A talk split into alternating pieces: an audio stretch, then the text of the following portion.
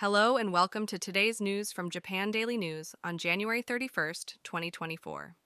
In earthquake hit areas such as the Noto region in Ishikawa Prefecture, the number of earthquakes is gradually decreasing, but the activity remains high and caution is still necessary. During the day, temperatures are expected to reach levels similar to late March, leading to snowmelt. Due to the loosening of the ground caused by the earthquakes, there is a risk of landslides, so please be cautious. Moving on to our next story. Three Japanese nationals in their 20s have been arrested by the Saitama Prefectural Police Headquarters for their involvement in a fraud case where elderly people were deceived of their cash while staying in Cambodia.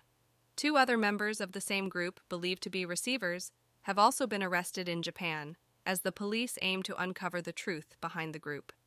Now let's move on to the next news item. In Ishikawa Prefecture, water supply support will be provided in eight cities and towns today. Turning our attention to the power situation, approximately 2,500 households in the Noto region of Ishikawa Prefecture are currently experiencing power outages as of 5 a.m.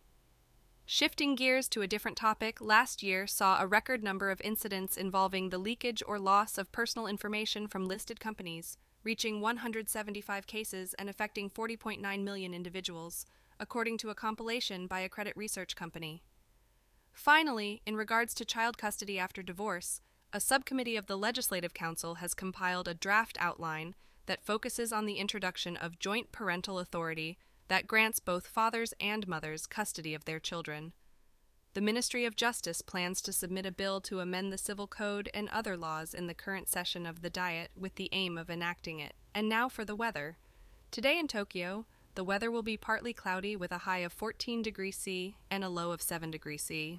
Visit JapanDailyNews.com for the news, yen exchange rates, and a daily Japanese proverb.